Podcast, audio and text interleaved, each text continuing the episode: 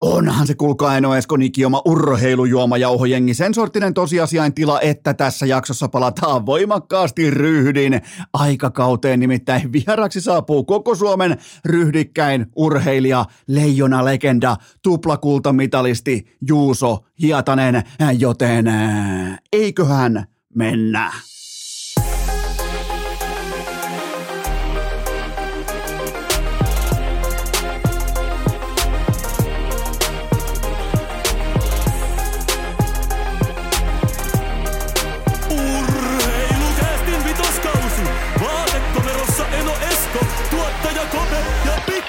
Taavetti. Tervetuloa te kaikki mitä rakkahimmat kummikuuntelijat. Vielä kertalen tähän viikkoon urheilukästin pariin on perjantai 9. päivä syyskuuta ja BP Markon uskomaton taival BP-talossa on virallisesti arkussa. Nimittäin kummikuuntelija Marko, joka paineli menemään siellä erittäin piskuisella tavalla, eiköhän mennä urheilukäst paidassa. Hänet häädettiin ulos ensimmäisenä ja BP Marko kommentoi mulle inboxissa asiaa näin, että pitäähän se urheilu nähdä, joten sinne suuntaan lähtee uploadit. Kyllä vain siitä BP Markolle. Kosolti uploadeja kylkeen oikeastaan pelkästään siitä syystä, että hän tietää, että nyt alkaa NFL, on Rovanperä viikonloppu, on kaikkea edessä, SM Liiga alkaa ensi viikolla, kohta alkaa NHL, ihan tuossa muutama päivä sitten alkoi Mestarien liiga, joten joka lähtö on Susijengin tosipeli viikonloppuna. Äh, eihän me jumalauta voida mennä mihinkään Vantaalle asumaan johonkin suljettuun taloon, missä ei ole telkkaria.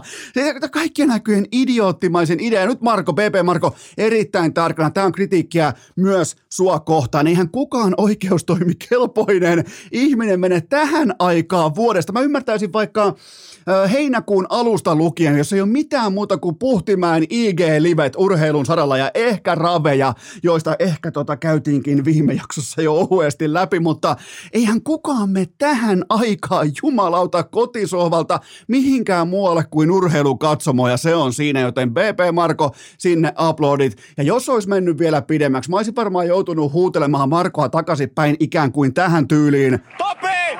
Topi! Topi, Topi! Ai että Janne Ukomaanaho, kun yritti saada Topi Raitasta huudollaan kiinni Münchenin illassa, Topi oli lähdössä jo yöhön uskomattomilla ää, ää, seksiviihde viiksillään, niin, niin toi oli hieno hetki. Otetaan vielä uudestaan. Topi! Topi! Tuohon viimeiseen huutoon tulee vielä tiettyä epätoivoa mukaan, kun se Topi oikeasti ei tuu sieltä. Ja tota, tää on, mie- tää on jumalauta, Topi Raitanen kullat kaulassa ja Ukonmaanaho huutaa se. Jos se, jos se Ukonmaanaho on itsekin aitajuoksija tai estejuoksija, niin miksei se hyppää siitä aidan yli sinne radalle juoksemaan Topin rinnalle. Ottaa vähän niin kuin manoa mano siihen tiukasti, koska normaalisti reeneissä sillä on viinipullo mukana ja fillarilla ympyrää ja kannustaa ja, ja lietsoo Topia yhä kovempaa suoritukseen. Niin minkä takia ei ottanut siihen yhtä estettä yli? Vähän kuin Eno Esko aikoinaan 2013 PMMP viimeisellä keikalla yritti juosta äh, Helsingin jäähallin aitiosta aidat ylittäen äh, tapaamaan Paula Vesala ja hopeet tuli kaulaa silloin, niin kuin tuli nyt myös Janne Ukonmaan Aholle, joka jätti eeppisen äänijäljen jälkeen. Se otetaan vielä kertaalleen. Topi! Joten BP-katsaus on täten takana. BP Marko on ulkona talosta, jotta hän näkee asianmukaisesti urheilua, koska muutenhan se olisi ollut ihan absoluuttinen roskistulipalo koko tämä osallistuminen kummikuuntelijan asemassa BP-taloon. Sain siis suurin piirtein tämmöisen vuorokauden kannustaa Markoa talossa nimenomaan putoamisen kannalta, ja putoaminen sieltä myös tuli. Tämä on tämä perjantai, tämä on suuri ryhdinpäivä, niin kuin kaikki tietää, Juuso Hietanen saapuu vieraaksi, joten aloitetaan ää, Spektrin toisesta päästä. Otetaan jotakin epäryhdikästä, jotakin sellaista tähän käsittelyyn, mikä ei välttämättä meille näyttäydy aina ää, selkeyden voimin, ryhdin voimin, ikään kuin suunnitelmallisuuden voimin. Ää, tietähän kaikki sen, miten vaikkapa jopa jättiyrityksetkin joskus hieman testaa markkinaa ennen kuin ne lanseeraa jotakin uutta tai varsinkin jotakin uusittua, kun tehdään vaikkapa johonkin legendaariseen tuotteeseen tehdään jotain muutoksia, niin ensin vähän kokeillaan vaikka tällaista niinku viikoittaista droppia tai joku tällainen niinku ehkä viikkokampanja, että hei nyt olisi tällainen saatavilla. Testataan somea, testataan kommentteja, keskustelupalstoja, mediaa, mediakritiikkiä, kaikkea tätä ja sen pohjalta tehdään se lopullinen päätös, että kannattaako meidän oikeasti lähteä muokkaamaan yhtikäs mitään. Tämä on ihan arkipäivä, tätä tapahtuu koko ajan ja sen pohjalta tehdään, että onko markkina ikään kuin valmis ottamaan tämän uuden tuotteen vastaan. Ja myös urheilijat, vaikka kukaan meistä ei oikeastaan ikinä Sitä erikseen huomaa, mutta tämä on se kohta, missä Eno Esko ää, oman ekspertiisinsä voimin astuu vihdoin esiin, koska mua kiinnostaa helvetisti se, että miten urheilijat viestii mistäkin asiasta. Joten urheilijat tekee tätä samaa silloin tällöin, ja se on mun mielestä pelkästään älykästä, että testataan vähän fanikantaa, mediaa, markkinaa, ennen kuin lähdetään louhimaan oman ammatin pariin.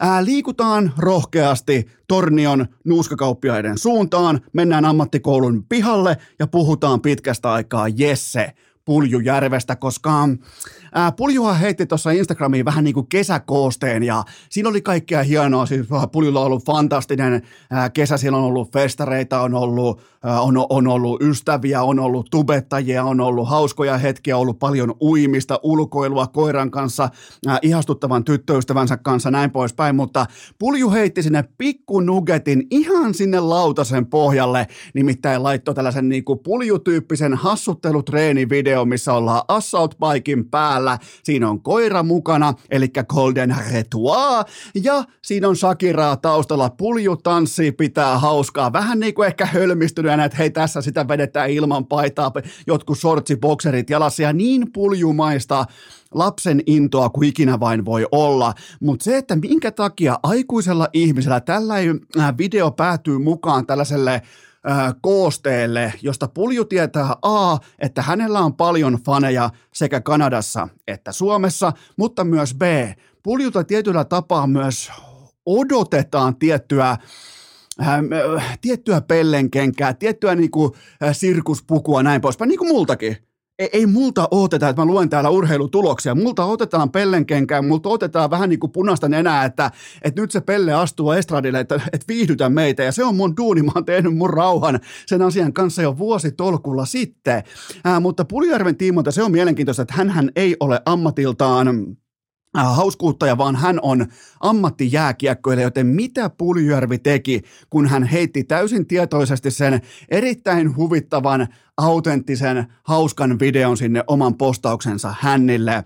Ää, hän testasi, Pulju testasi ohuesti fanikantaa ja innokasta kiekkomediaa, että onko taika tallella ja onhan se ja minkä takia oli tärkeää tässä kohdin testata sekä faneja että mediaa. No tietenkin se, koska pitkin kesää on tullut kaikkia puolivillaisia, ehkä vähän syväkyykystä tehtyjä raportteja siitä, miten Drysaitel ja McDavid ajattelee, että Puljujärveä kuolee kaikki kiekolliin peliä. Ja tuleeko jatkosopimusta, haluaako pulju ulos, pitäisikö pulju treidata, pitäisikö sen oikeudet kaupata välittömästi pois täältä, niin puljulta erittäin fiksusti testattu se, että hei, onkohan rakkaus tallella, ja sehän oli siis, se on kaikissa kanadalaismedioissa toi video, ja kaikilla isoilla äh, vaikkapa jääkiekon sosiaalisen median tileillä, ja, ja, ja tämä on älykästä. Nyt, nyt pulju tietää, koska Kukaan ei varmaan kuvittele tämmöisen kesän jälkeen, missä joutuu riipimään, raapimaan ja repimään itselleen yhden vuoden jatkolapun, vaikka lukemaan hyvä. Siinä mulla ei ole mitään mustettavaa, mutta se on silti vain yhden vuoden ää, tavallaan niin kuin todista meidät vielä kerran tyyppinen jatkosopimus aseenalla tehty, niin kuvitteleeko joku ihan oikeasti, että Puljärvi on tästä asemastaan sataprosenttisen varma kaiken tämän jälkeen, etenkin kun kaksi edellistä MVPtä kommentoi tähän sävyyn raporttien mukaan, että kiekollinen peli kuolee Puljärveen, joten mun mielestä oli älykästä kokeilla, vähän niin kuin mitata rakkautta, että aha, mä oon vieläkin se fanien suosikki, mä oon vieläkin se biisoni, mä oon vieläkin se kulttipelaaja. Siis tää on älykäs toimintaa. Tässä mulla ei mitään ongelmaa tämän kanssa. Todella fiksu peliliike Puljujärveltä. Ja hän tietää, että nyt hän tietää asemansa sentään fanien ja median parissa. Ja siihen jää jäljelle vain se jääkiekkojoukkue, joten kun sulla on fanit, sulla on media, niin sulla on aikamoinen vipuvarsi. Se ei välttämättä toimisi vaikkapa jossain Los Angeles Kingsissä, koska ketään ei kiinnosta. Se ei välttämättä toimisi vaikka Florida Panthersissa, koska ketään ei kiinnosta, mutta se toimii Edmonton Oilersissa, joten mä laitan, mä en ole ihan hirveästi laittanut puljulle niin kuin tällaisia peliälysulkia hattuun hänen urallaan toista toistaiseksi tähän saakka, mutta tästä lähtee peliälysulka Jesse Puljärven väärän kokoiseen kypärään. Ironista on muuten se, että Puljulla on jumalauta festareilla päässään sopivan kokoinen kypärä, mutta hänellä ei löydy sitä jääkiekko-ammattiinsa Edmonton Oilersista, mutta se on tavallaan niin kuin, se on sitten toisen jakson, toisen kuukauden, toisen katsauksen arvoinen asia, mutta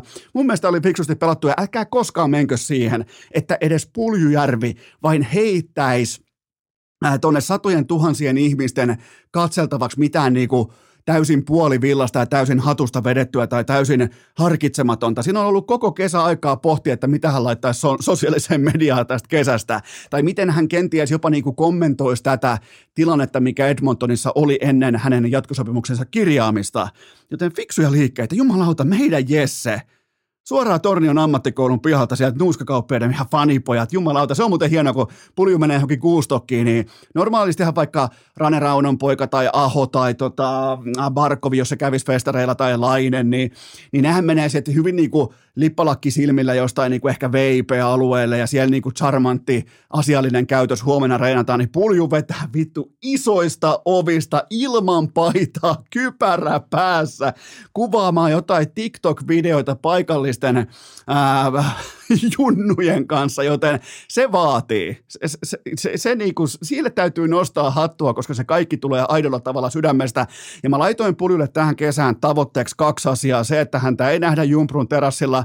Mulla ei ole varmaan, kun mulla heittää tähän checkmarkia, mutta mä toivoin myös, että hän tekisi töitä sen yhden aspektinsa tiimoilta omassa pelissään, joka on se, että älä joka helvetin kerra, kerta ampu, ammu siihen Veskarin logoon. Älä joka ikinen kerta ammu Veskarin logoon. Joten tota, mm, raportit tulee kertomaan myöhemmin, onko Pulju palkannut itselleen vaikka laukoja valmentajaa, laukoja eksperttiä, jotakin erityisosaajaa, joka op- opettaa kädestä pitäen sen releasein ja kaiken sen, että miten se kiekko tottelee sun lapaa, sun käsiä sillä hetkellä, kun kaikki marmorit on pöydällä, koska jos tuo jura jatkuu edes – orastaen samanlaisena ja McDavid ei ihan oikeasti laita nyt luukkuja kiinni, että se ei halua pelata puljun kanssa, niin siinä tulee sellainen saumat semmoiseen 30 maaliin joka ikinen kerta, siis mulle, sulle, kelle tahansa, vaikka meton kuhtujen putkaviljo haetaan saatana suoraan Pasilan asemalta pelaamaan McDavidin rinnalle, niin sille siunautuu maali odottamaan vähintään 30 kaapin edestä en NHL-kaudella, että mä toivon, mä toivon kaiken tämän jälkeen, että Puljujärvi on nimenomaan tehnyt töitä tämän aspektinsa kanssa, koska tähän saakka hän on mestarillinen logoon laukoja, keskelle Veskarin logoa.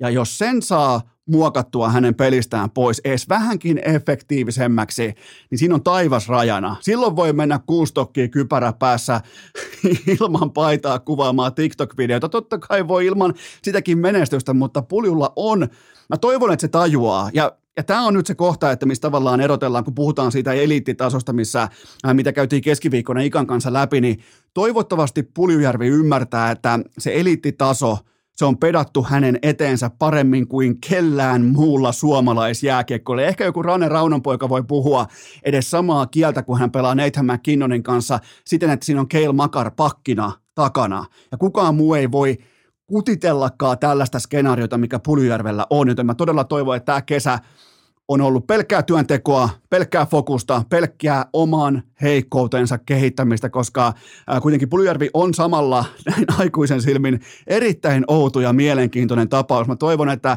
hän ottaa kiinni tästä isosta kaudestaan, koska se on tässä ja nyt. Välttämättä vuoden päästä, niin tilanne voi olla aivan toinen. Se on tässä ja nyt se tilanne ja, ja se, se, se sauma, se mahdollisuus, joten tästä syystä vähemmän yllättäen jälleen kerran pulju jätti seurantaan tämän kauden osalta. Urheilukääst! Äänessä veteraanipilkin SM-kisojen joukkuesarjan kultamitallistin poika. Ja totta kai jättiseurantaa lähtee myös se, että milloin tulee uusi iPhone 14 ulos. Ja sattumalta mulla on heittää tähän kohtaan teille huippunopea kaupallinen tiedote.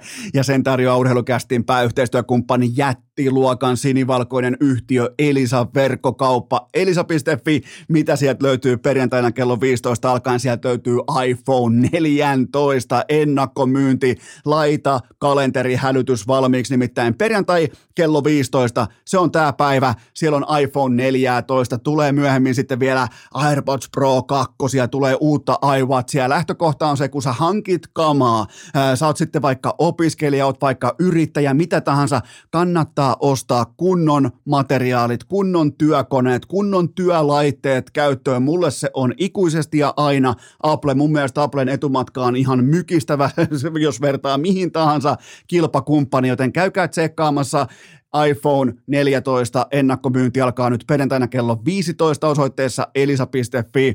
Ja Elisa lyö tähän, kuten aina, koko kapasiteettinsa käyttöön, joten menkää nauttimaan laadukkaasta, jouhevasta asiakaspalvelusta iPhone 14 perjantaina tänään kello 15 ennakkomyynnissä osoitteessa elisa.fi.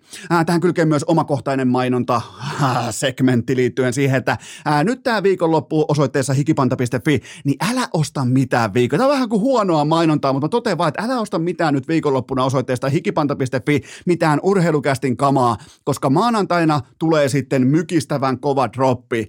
Koiran syystakit, huipputoivottu tuote, koiran ruokakupit, opiskeluhaalarin kangasmerkit, syysjuoksijoiden heijastin liivit, nämä tulee kaikki maanantaina ja kaikille lähtee vielä kaupan päälle ilmatteeksi Eno Eskon laskuun urheilukästin juoksuheijastin kun sä tilaat ihan mitä tahansa ensi maanantaista alkaen, niin olisiko vaikka 500 ensimmäiselle asiakkaalle lähtee erittäin seksikäs, jopa eroottinen juoksuheijastin Eno Eskon lasku, joten älä tilaa nyt viikonloppuna mitään, koska maanantaina on sitten yksi kovimmista tropeista koskaan, koska tulee koiran syystakit. Just otin kuvia tuottaja Kopen kanssa, niin ai jumalauta, siinä on muuten teille komeita kuteita, kun teillä on kuitenkin ne hyvä poika ja hyvä tyttö siellä kotona, niin mulla on nyt heittää teille vihdoinkin koiran syys sadetakit ja, ja, ja ruokakupit ja opiskeluhalareiden kangasmerkit ja syysjuoksijoiden heijastin liivit ja kaikille lähtee vielä heijastin kaupan päälle, joten heti maanantaina,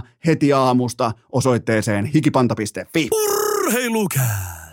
Aiheet yhtä ajankohtaisia kuin strippiklubireissu kesken pudotuspelien. Nyt on kuulkaa Heno Eskola pitkästä aikaa vasemmassa pohkeessa, ei missään nimessä oikeassa, vaan nimenomaan vasemmassa pohkeessa sen sorttinen tunne, että kaikkihan meistä ymmärtää sen, että tällä asialla tuskin tarvitsisi erikseen prassailla, mutta nyt on pakko, koska Jeesus kyllä vain kuulit oikein. Jumalauta Jeesus lähetti pikkutaavetille ensimmäisen kutsun, rävähti ensin postiluukkuun ja sen jälkeen keittiön pöydälle kirjekuori, jossa todetaan, että sinut on valittu paikallisen seurakunnan joukkueeseen. Me ajateltiin, että no jumalauta, nyt se alkoi. Että niin kuin, jos vaikka Alabaman yliopisto aloittaa rekrytoinnin amerikkalaisessa jalkapallossa aika aikaisessa vaiheessa, niin näköjään seurakunta aloittaa sitten vielä hitusen verran nopeammin. Ja meidän vastaus, totta kai tämä talo on täynnä pakanoita, ää, meidän vastaus oli napakka. No way. Joten voidaan tästä oikeastaan lähteä eteenpäin ja siihen, että napataan kuitenkin kysymyksiä tuolta tuotantokisälli pikkutaavetin vaippakassista, koska koska ää, inbox on täynnä kysymyksiä, mä oon kirjannut niitä aika mielettömän määrän nyt jo talteen, ne on loistavia, mä koitan tähän poimia sellaisia ajankohtaisia, jotka on jäänyt nyt kahdesta aiemmasta jaksosta kokonaan pois, joten nyt teiltä, rakkaat kummikuuntelijat, ensimmäinen kysymys pöytään. Miten kapteeni Juha-Matti Aaltonen ottaa pukukopin komentonsa Mikkelissä? Mä, mä uskon, että siellä tullaan näkemään tällainen vihainen JMA, eli hän katkoo suksisäkillisen sauvakävelysauvoja siihen lokon liepeille ja ilmoittaa, että haluatko joku lähteä, kukaan ei halua lähteä. Tai vähän niin kuin jopa, äh, mitä Jokeri tekee tuossa mm, äh, äh, keskimmäisessä Batmanissa, nimenomaan Heath Ledgerin Jokeri, eli hän tota, hän katkaisee biljardikepin siihen keskelle ja sanoo, että nyt alkaa playoffsit tai tryoutsit ja, ja olkaa nopeita, niin vähän jopa samaa tyyliä, miettikää Juha-Matti Aaltonen katkaisee siihen kävelysauvan, jättää sen kahteen osaa siihen lattialle ja siitä alkaa joukkueen sisäiset tryoutit, joten tota, kyllä mä, jos olisi pitänyt joku pelaaja tässä, niin kuin me ollaan kuitenkin aika lailla samanikäisiä Juhin kanssa, Juha-Matti Aaltosen kanssa, ja hän on 85, mä oon 84, ja jos olisi pitänyt tuolta ihan oman puuhastelun alkuajoilta jääkiekko rakkauden lähteeltä lähteä pohtimaan yhtä pelaajaa, josta ikinä ei tule kapteenia, kun muistelee tämän kyseisen pelaajan numero 50 otteita vaikka kärppien B-junnuissa, A-junnuissa, koko ajan jokaisessa ottelussa todennäköisesti kentän paras pelaaja, mutta, mutta että se rintaa, niin, niin tota, ei sitten ikinä eikä missään olosuhteessa, mutta mä, mä sytyn siihen, että itse asiassa on todella mielenkiintoista siitä syystä, että Jukurit operoi koko SM Liikan pienimmällä pelaajapuditilla, joten etuhan luodaan ehkä epäortodoksisilla asioilla, kuten vaikkapa se, että Juha-Matti Aaltonen valjastetaan yhteisen protokollan ja tarinan nimissä. Se voi olla Nero tai fiaskoluokan liike. Mä uskon, että coach Jokinen, mä uskon, että Jukurit, Jukureiden fanit on ok sen kanssa, että mennään joko helvettiin tai korkeaseen veteen, mutta ei jäädä harmaaksi massaksi johonkin väliveteen uimaan täysin tunteettomina, joten mun mielestä on siinä mielessä on mielenkiintoinen valinta, koska mä en ikinä olisi voinut kuvitella, että Juha-Matti Aaltonen olisi minkään sortin kapteeni yhtään missään. Nyt hän on C-rinnassa Jukureissa, joten ää, siitä syystä mä tervehdin tätä lämmöllä, että tehdään jotakin erikoista uutta. Ja nimenomaan kun tulee pelkästään uutinen kiekkofaneille ulos, että Juha-Matti Aaltosesta Jukureiden kapteeni, niin sehän kohottaa ihan helvetisti kulmakarvoja. Osa saattaa, saattaa tirskahtaa nauru, osa saattaa katsoa, että onko aprillipäivä, niin tätä on epäortodoksinen joukkueen johtaminen, joukkueen rakentaminen, joukkueen tavallaan niin kuin eteenpäin vieminen. Tästä lähtee sulka päävalmentaja Jokisen hattuun näiltä osin, vaikkei mitään näyttöjä olekaan vielä pöydässä liittyen tähän valintaan, mutta mä arvostan Mä arvostan rohkeutta, mä arvostan aloitteita, mä arvostan sitä, että uskalletaan olla jotakin ennemmin kuin ollaan sitä harmaata massaa, joten tota, uh, ja Jokinen uskaltaa ottaa tuossa asiassa ihan selvästi sotteja, niin kuin uskaltaa ottaa myös jääkiekko, jääkiekkonsa kanssa ainakin runkosarjassa. Vähän meni viime kaudella playareissa kädet taskussa valmentamiseksi, mutta se on kuitenkin, se on jo vettä sillan alla. Ää, mä povaan tässä vaiheessa nyt jo Jukureille verrattain vaikeita sophomore-sesonkia, jos puhutaan niin kuin coach Jokisen valmennuskausi. Nyt alkaa se, en, e, en, mä, en mä mitään tukehtumista ota, mutta en mä, en mä kuitenkaan uskalla povata minkään sortin lentoa. Siis tokihan pelkästään Frans Tuohimaa voi kääntää tämän pelkotilan päälaelleen, mutta mä en kuitenkaan usko, että tämä sisäisen kohesion voimin toi organisaatio koko SM Liikan pienimmällä budjetilla kestää sekä Aatu Rädyn että Petrus Palmun lähdöt. Se on liikaa. Siinä on kaksi liian hyvää leftin hyökkääjää, liian älykästä, liian nopea, toinen on vielä liian nopea, liian tehokas. Mä uskon, että tätä luukkua ei tulla iki, niin kuin miltään osin täyttämään tuossa organisaatiossa, mutta tässä kohdin voidaan myös laittaa kaikki katseet Sammu Tuomaalaan. 19 vuotta Oulusta, viimeksi 2019 pelannut yli 40 matsin kauden, nyt se tarvii toistoja, toi poika tarvii tällä hetkellä, se tarvitsee kodin, se on ollut koditon jääkiekko, jos olitte tällaisen ää, analogian siitä, että hänellä ei ollut minkäännäköistä pelillistä kotia, totta kai ollut loukkaantumisia, vammoja, mitä tahansa, mutta nyt Jukureissa Coach Jokisen opissa, ja jos tämä on uusi Aatu Räty, niin se on jo melko uskomatonta, koska ja se, se, on, ja se on coach, coach Jokiselle älytön näyttö CV, mikäli hän nostaa Samu Tuomaalan kutakuinkin samalle tasolle, missä vaikkapa Aatu Räty oli sen sekunnin jälkeen, kun hän lähti, lähti Oulusta Mikkeliin hommiin. Joten tota, Samu Tuomalaa lyödään katseet, koska mun mielestä Tuomala tulee olemaan tässä, tällä kaudella sellainen ikään kuin peilikuva pelaaja, miten toi koppi voi, miten toi organisaatio voi, miten toi kehitysaskelmat on organisaation sisällä, miten ne kulkee eteenpäin. Mun mielestä Tuomala on siinä mielessä erittäin hyvä peilikuva pelaaja. Nuori kaveri, paljon ontumista, nyt uusi aika ja uutta valoa kohti, niin, niin tota, Äh, tässä on paljon potentiaalia ja Tuomalla on hyvä pelaaja siinä mielessä katsottavaksi, mutta mä en kuitenkaan po- äh, uskalla povata Jukureille ihan hirvittävän lennokasta Sophomore kautta nimenomaan Coach Jokisen valmennuksen alaisena. Seuraava kysymys. Maksoiko ottava liikaa vai liian vähän nuoresta saksalaistähdestään? No ihan heti alkuun on todettava, että mä en ole vielä havainnut kaukalossa kuin ehkä U20-kisoissa tähtiluokan pelaajaa. Mun mielestä kyseessä ei ole NHL-kategorian tähtipelaaja, mutta totta kai on helppoa ottaa kiinni tähän, että hän on A. saksalainen, B. jännittävä pitää hassuja erkkoja, on sellainen nimi, mitä harva osaa edes ääntää, puhumattakaan, että pitäisi myös kirjoittaa, joten tota, Eli ottavan iso pomo Pierre Dorion kiskas kättä taskuun oikein urakalla etupellosta ää, Tim Stützelle kahdeksan vuotta ja 66,8 miljoonaa dollaria, joten cap hitti on täten 8,35 mega per sesonki ja sopimus potkaisee sisään vasta syksyllä 2023, eli päivälleen vuosi tästä eteenpäin, niin toi sopimus alkaa vihdoinkin sykkiä. Voidaan käydä ihan tekstitv-numerot alle. Viime kaudella 79, 79 ottelua, 22 maalia, 36 syöttöpistettä, eli 58 paunaa ja miinus 27 Ähm, ja mulla on tähän kylkeen myös isolla rahalla ostettua syvää dataa. Mä ostan tällä kaudella mun datan J Freshiltä ja Evolving Hokkeilta. Siinä on mun datapankit, niin kuin syvän päädyn datapankit tähän sesonkiin lähdettäessä, mutta Stützle ei ole tehnyt jääkie- 5-5 jääkiekossa koko NHL-urallaan. Hän on kahden kauden pelaaja, toki ura on nuori, kaikki on vasta alussa. Joka tapauksessa mun on pakko todeta, kun puhutaan franchise-luokan kiinnityksestä ja isosta ja pitkästä rahasta, laitetaan raharekka kun puhutaan tästä äänestä, niin silloinhan meillä pitää olla varmuutta, meillä pitää olla taattuja asioita meidän muistivihkossa – ylhäällä toi poika ei ole tehnyt 5-5 jääkiekossa yhtään mitään NHL-urallaan. Eli kaksi kautta nhl ja hän kuuluu 5-5 jääkiekossa sekä hyökkäysroolissa että puolustusroolissa koko liikan heikoimpaan viidennekseen. Hän on sen sijaan erittäin nokkela ja noheva ja kaikille vielä helvetin onnekas YV-pelaaja ja kuuluu siinä tästä syystä tehokkaimpaan neljännekseen koko NHL, joten tavallaan nyt maksettiin pelkästään YV-tehoista, heiteisikö jopa niinku ehkä vähän puukkoisilla voisin todeta, että nyt maksetaan pelkästään YV-onnekkuudesta. Hän on ollut siis koko viimeistelynsä kanssa erittäin onnekas tähän saakka urallaan. Stützlän kunniaksi on sanottava se, että hän kohtaa joka ilta rintarottingilla vastapuolen parhaat pelaajat, joten se on, se on sellainen hyvä merkki, kun tulee ruukinen sisään, niin ei oteta kevennettyjä vaihtoja siihen välittömästi, vaan hän keskimäärin kohtaa vastustajan parhaat pelaajat ää, illasta toiseen, ja se totta kai myös näkyy hänen numeroissaan, miinus 27 puhuu puolesta ja 5-5 jälkeen, ei yhtikäs mitään käyttöä. Eli se, mitä mä koitan nyt sanoa, on se, että Tämä on 66 miljoonan dollarin arpalippu ja tämä on nykyaikaa sun on pakko ottaa sotteja, sun on pakko kiinnittää, kun sä toteat, että okei, toi on se, toi vie meidät luvattuun maahan, sun on pakko laittaa kättä taskuun ja se vain on mitä se on.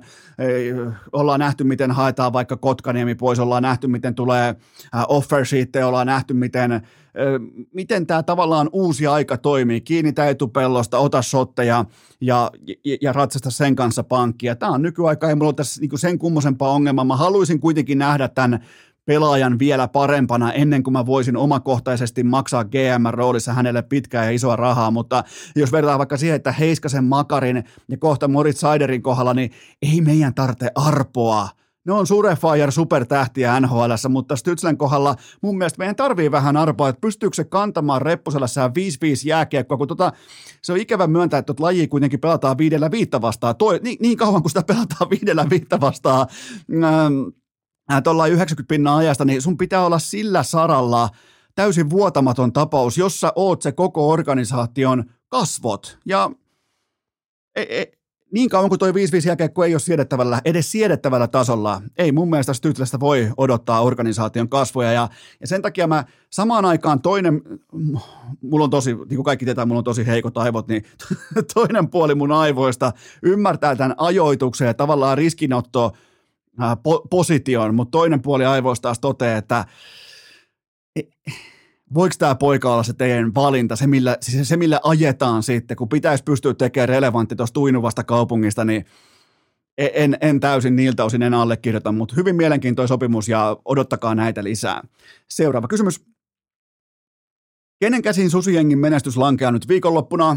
No ihan alkuun on myönnettävä se täysin suoraan, täysin vilpittömästi, että tätä tehdessä mä en vielä tiedä Suomen pää puolivälierä vastustaja, koska mä en nykyään pidä enää nauhoja auki oikeastaan mistään syystä. Täällä on pakko keskittyä myös äh, sekä pikkutaavettiin että tytskään että tuottajakopeen ja olla vähän niin kuin, mikä se termi on, se on perheen isä. Nyt ei voi pitää koko päivää nauhoja auki yötä myötä ja painaa pauhaa täällä, mutta se oli, ne oli hienoa aika, kun pysty. Pysty laittaa vaikka mestarien liikat vielä, mutta se aika on ohi. Nyt ollaan tässä tilanteessa, joten sieltä tulee vastaan joko Kroatia, Italia tai Ukraina.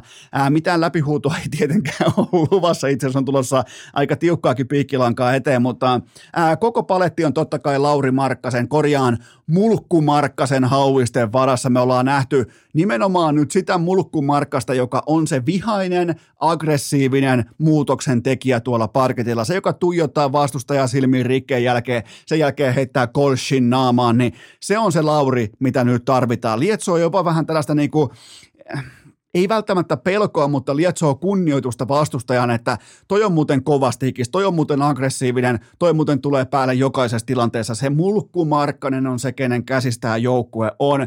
Tsekkiä vastaan nähtiin jo tätä puolta Markkasesta ja nyt se vain korostuu, kun mennään kohti viikonlopun tosi pelejä. Eli ensin Lauri, sen jälkeen Sasu Saliin ja tämän jälkeen sitten loput yhtenä pakkana – ja siinä on avaimet. Jättimäinen ottelu Markkaselle koko susijengille. Mulla on vahva luottoluokitus. Jos tulee Ukraina, se kaatuu kerran kerrasta. Jos tulee Italia, sitä on pakko pystyä horjuttamaan. Jos tulee Kroatia, tarvitaan pöljäpäivää. Mutta mutta ei ole siis lainkaan tekemätön paikka. Ei niin kauan kuin johtavana pelaajana on Lauri Markkanen, joka on huippukunnossa, huippuaggressiivinen ja myös samalla mulkku Markkanen. Seuraava kysymys. Voitko linjata vuoden urheilijadebatin jo tähän kästikauden alkuun? Ää, ensin mä voin, totta kai voin tehdä tämän, mutta ensin mä kerron teille, että miten se menee, ja sen jälkeen mä kerron sen, että miten sen pitäisi mennä. Eli urheilutoimittajat tulee äänestämään seuraavasti ykkönen Iivo, kakkonen Vilma, ää, kolmonen Kalle, nelonen Topi. Ää, mulla se olisi tällä tavalla, että Iivo, Kalle, Topi, Vilma, joten tuosta top nelosesta tuskin saadaan debattia aikaa, ja se on meidän kaikkien etu, että on selkeästi onnistujia, eikä mitään jälleen kerran ei sottia Porin suuntaan, mutta ei mitään hopea uimareita tarvitse pal- palkita vuoden urheilijaksi. Se kertoo vain ja ainoastaan rapakaudesta, pula-ajan suorituspohjasta kaikissa muissa lajeissa, mikäli hopea uineista pitää alkaa palkitsemaan vuoden urheilijana. Nyt ei ole sitä tarvetta. Nyt on äh, hiidon olympiavoittaja, rallin maailmanmestari, esteiden, äh, kolmen tonnin esteiden Euroopan mestari ja sitten on vielä naisten seipään Euroopan mestari. Meillä on mestareita, meillä ei hopeamitalisteja ja sen takia urheilufanit, urheilukulttuuri voittaa tässä tilanteessa, joten tätä ei voi saada vituiksi. Iivo voittaa sen kerran kerrasta, jos ei voita, niin mä vedän itteni alasta ja sytytän tulee.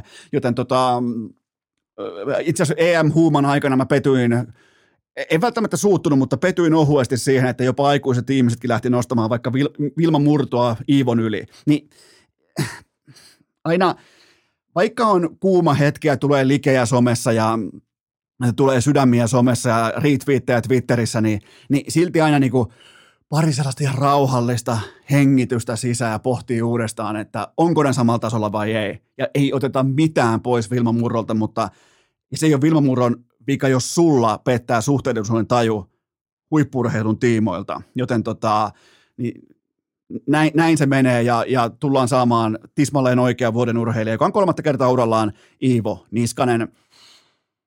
Seuraava kysymys. Oliko Jyskelän ralliviikonloppu odotuksien mukainen reissu? se oli kaksijakoinen, mutta tämähän oli siis sellainen reissu totta kai ennen Taavetin, Taavetin laskettua aikaa. Tämä oli myös niin sanottu viimeinen reissu ja se oli kaksijakoinen siitä syystä, että Harjun yläkatsomo, se oli orastava pettymys. Siellä ei riittänyt. Se oli siis ne oli verrattuna kalliita ne VIP-liput ja siellä, niin siellä, siellä ei ollut paikkoja. Mä söin Topi Raitasen juoksukentän tartanilla. Ruoka oli helvetin hyvä. Kaikki ihmiset oli iloisia, nimenomaan niin kuin asiakaspalveluihmiset ja näin poispäin, mutta mä söin silleen, että mun lautaset siinä Topi Raitasen juoksuradan.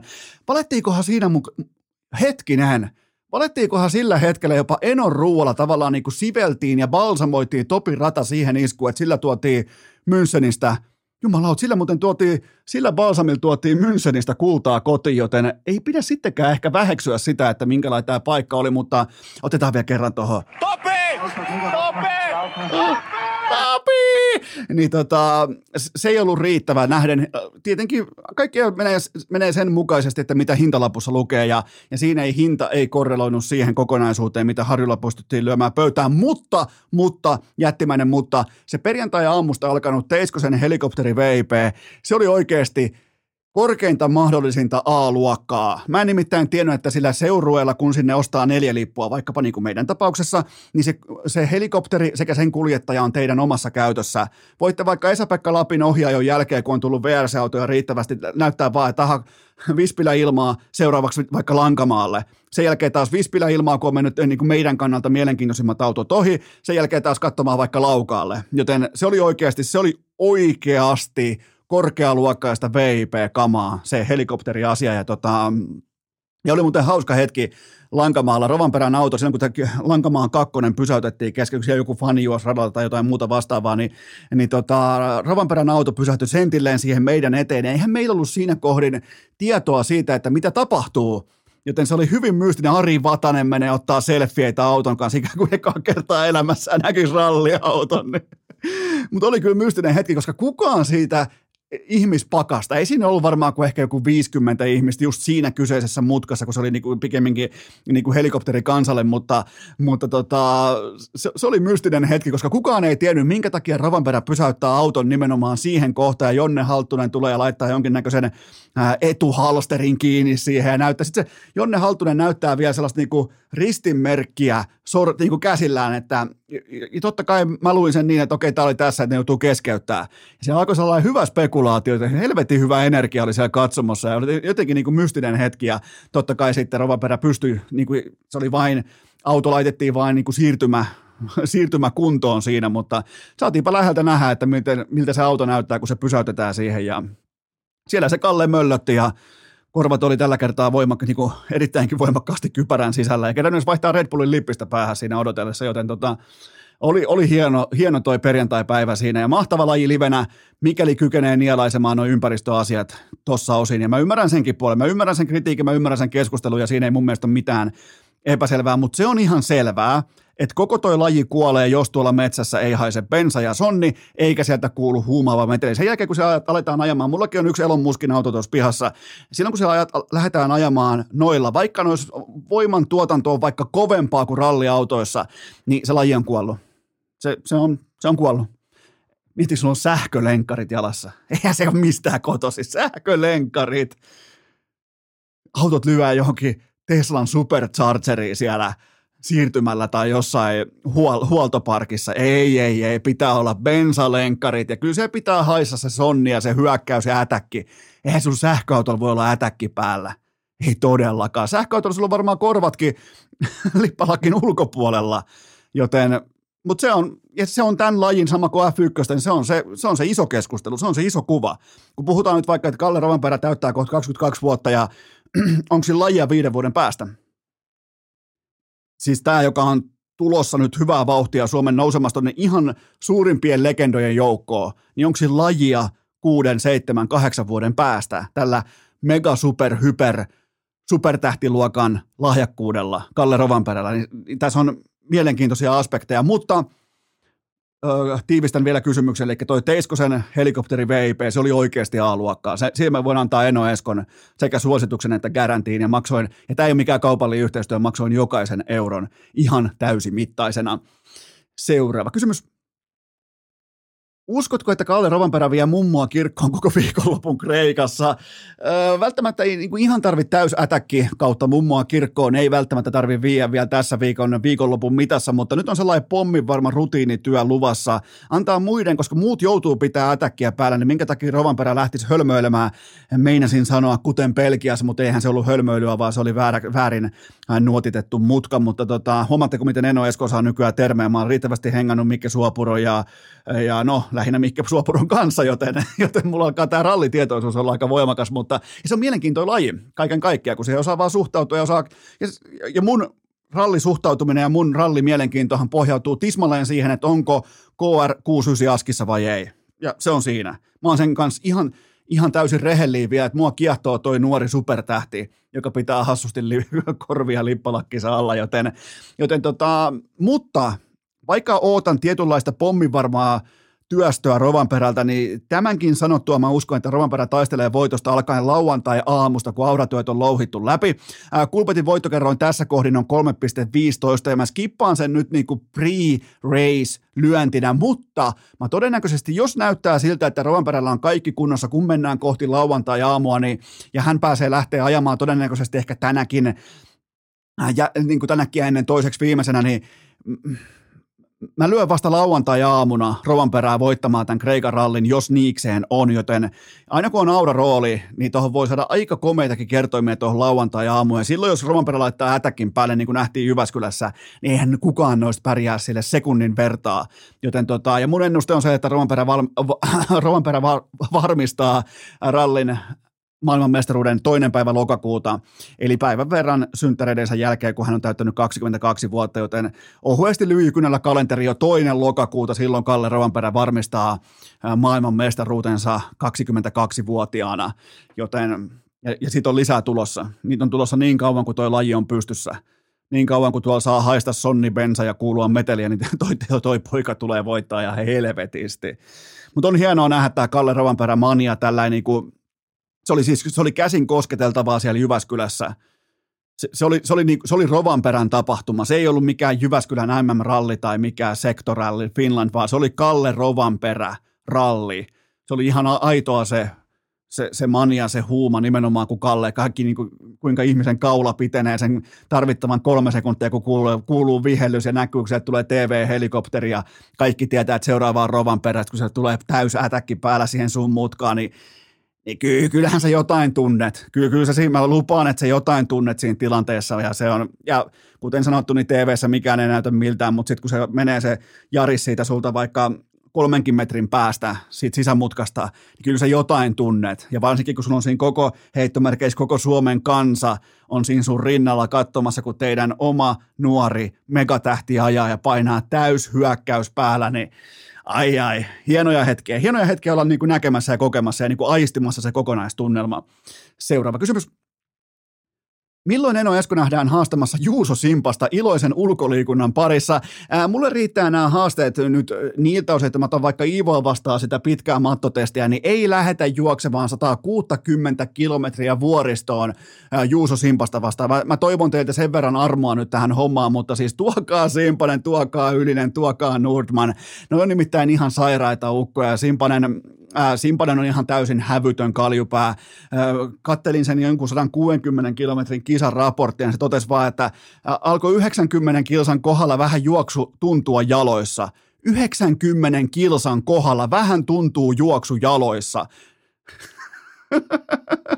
Noi, noi kisat on vaikka 160 kilsaa, siis mulle nykyään isänä, mulla on kova rastia ja 160 kilsaa autolla – No juoksee 160 kilsaa silleen, että siellä on 10 000 metriä nousua. Mulla oli Tiirismaatreilillä 750 metriä nousua. siis mitä, mitä helvettiä nämä jätkät puuhaa tuolla ja naiset totta kai yhtä lailla. Siis mä, mä jopa niin näkisin, että tässä on vierailun paikka. Siis Juuso Simponen saa tulla itse kertoa tästä omasta hölmöilystä, että mikä, mikä juttu tämä nyt on. Siis kuitenkin aikuinen älykäs ihminen pyörii tuolla 160 kilometriä oikein maksaa rahaa siitä, ostaa osallistumislipun, että saa juosta 160 kilometriä, jossa on nousua 10 000 metriä. Osaako kukaan, osaako kukaan nyt niinku skaalata itselleen 10 000 nousumetrin taakkaa?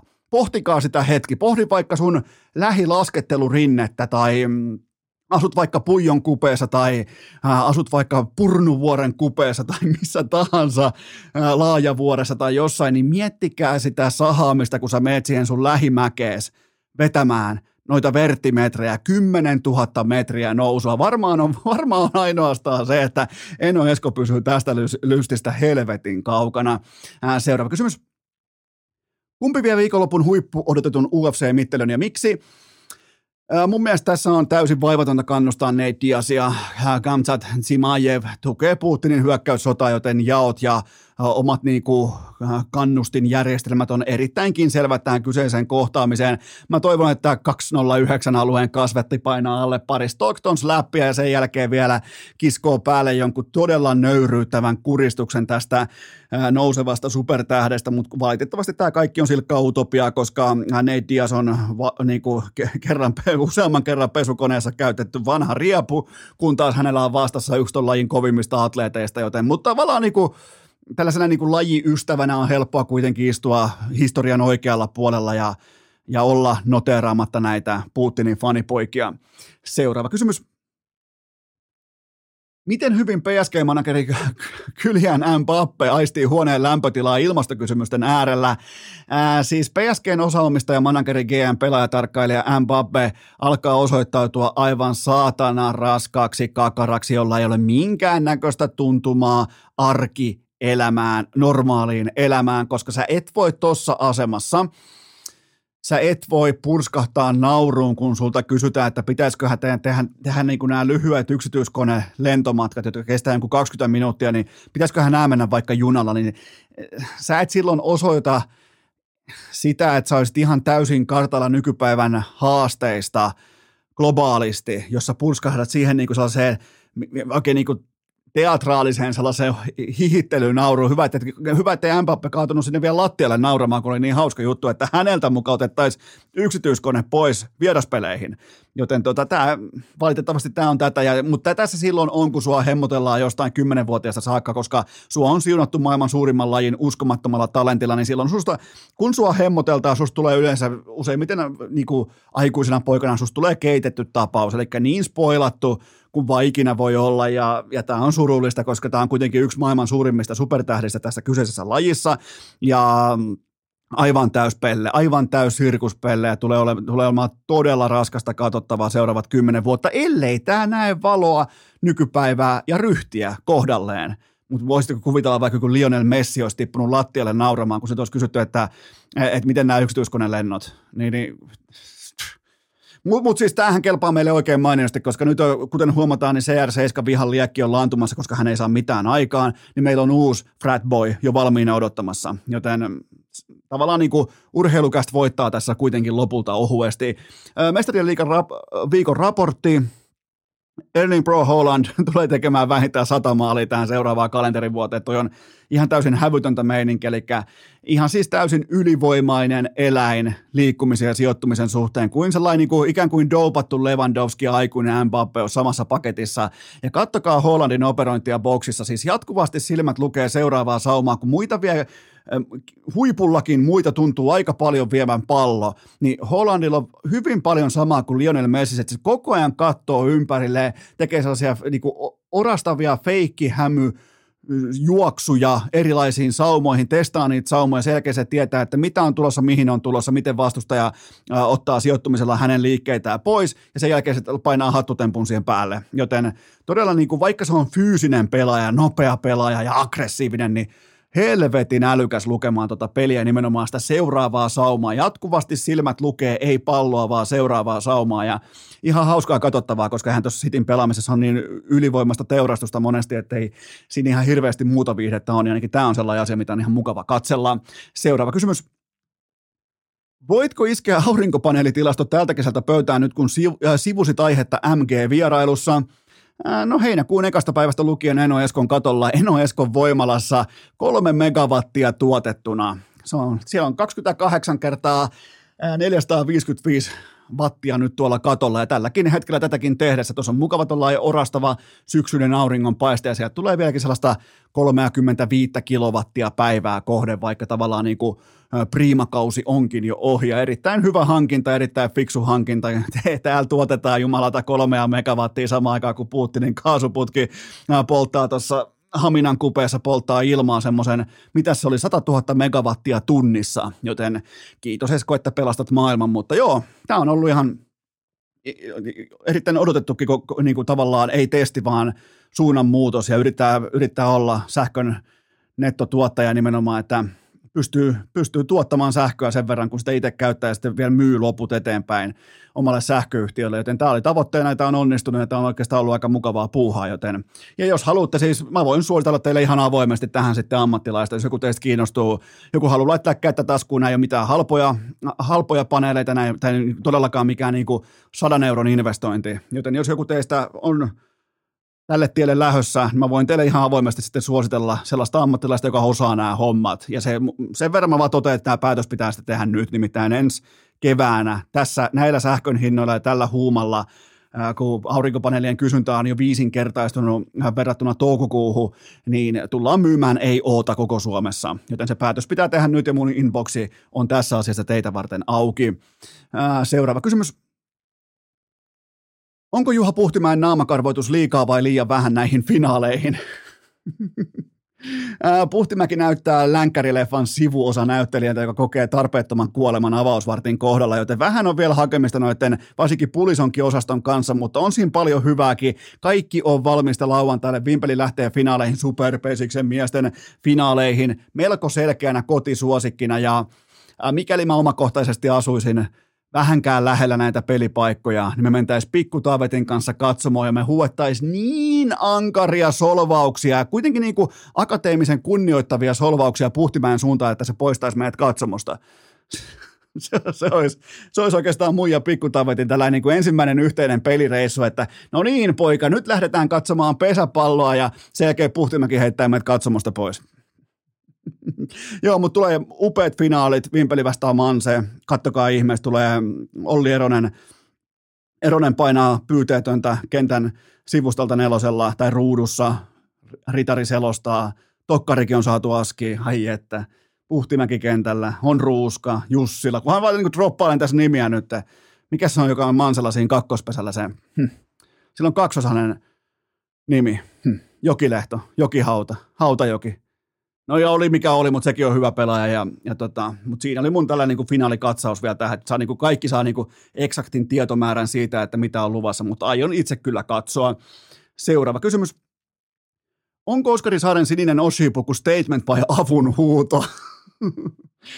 Tämä on ihan selvästi verhoiltu avunhuuto, mutta ei aitoa sorttia, vaan Saari testaa yhteiskunnallisia reaktioita, koska mä alan kuulkaa olla, mä sanon tämän kuiskaten, mä alan kuulkaa olla osittain varma siitä, että bestseller-kirjailija valmistelee jo seuraavaa mestariteostaan, ja se on potentiaalisesti nimeltään Sinisen kostajan paluu, eli ker- kirja kertoo keski-ikäisestä miehestä, joka valvoo Espoon katuja, ei missään nimessä öisin, vaan keskellä päivää, koska öisin otetaan otetaan se kahdeksan tuntia vähintään unta, katsotaan Polarista oma unen laatu ja kaikki tämä valvontatyö sinisen kostajan tiimoilta tehdään mukavasti omalla mukavuusalueellaan sähköautosta käsin ja nämäkin sähköt on tehty omilla aurinkopaneeleilla, joten ja, ja sininen kostaja kohtaa vä, niin kuin, hän kohtaa nämä vääryyttä harjoittaneet ihmiset, ei millään niin kuin nyrkkitappelulla tai millään niin kuin putkaan vienillä tai edes keravalle vienillä, vaan ää, sininen kostaja lopettaa tällaisen väärin toimimisen sille, että hän katsoo tilannetta vierestä syrjäkarein. Se on sen niin kuin,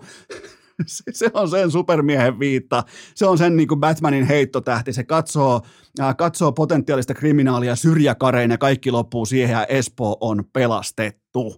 Urheilukääst!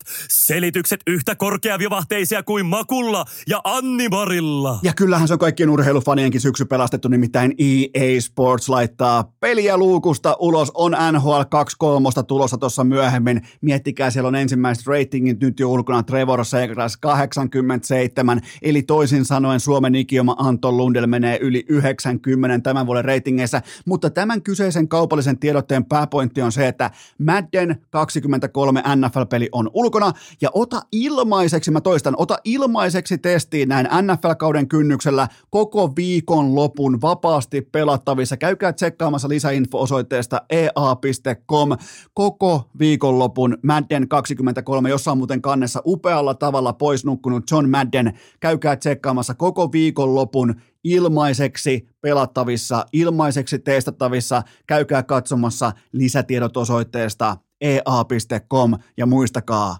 EA Sports. It's in the game. Urheilukääst! Luojan kiitos, Ville Touru haettiin kotiin sieltä. Vihdoinkin tänään se alkaa nimittäin kollektiivinen korpivaellus NFL-kohdepoimintojen maailmassa viikko numero yksi ja otetaan tuttu fanfaari kärkeä, jotta saadaan tavallaan niin kuin sykkeet korkealle ja tietty pettymyksen alho tulee olemaan kanssamme läsnä. Meidän pitää olla valmiita.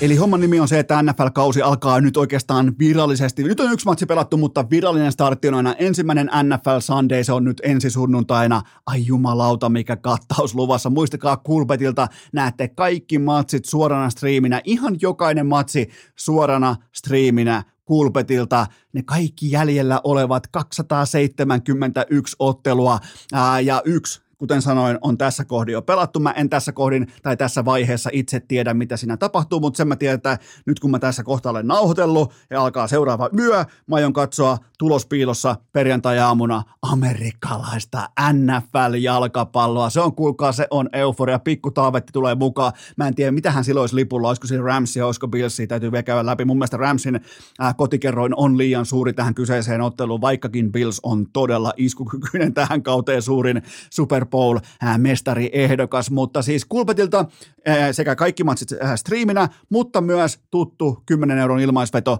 joka viikko. Semmo, niin joka viikko tulee tämä 10 euroa käyttöön teille kaikille NFL-faneille.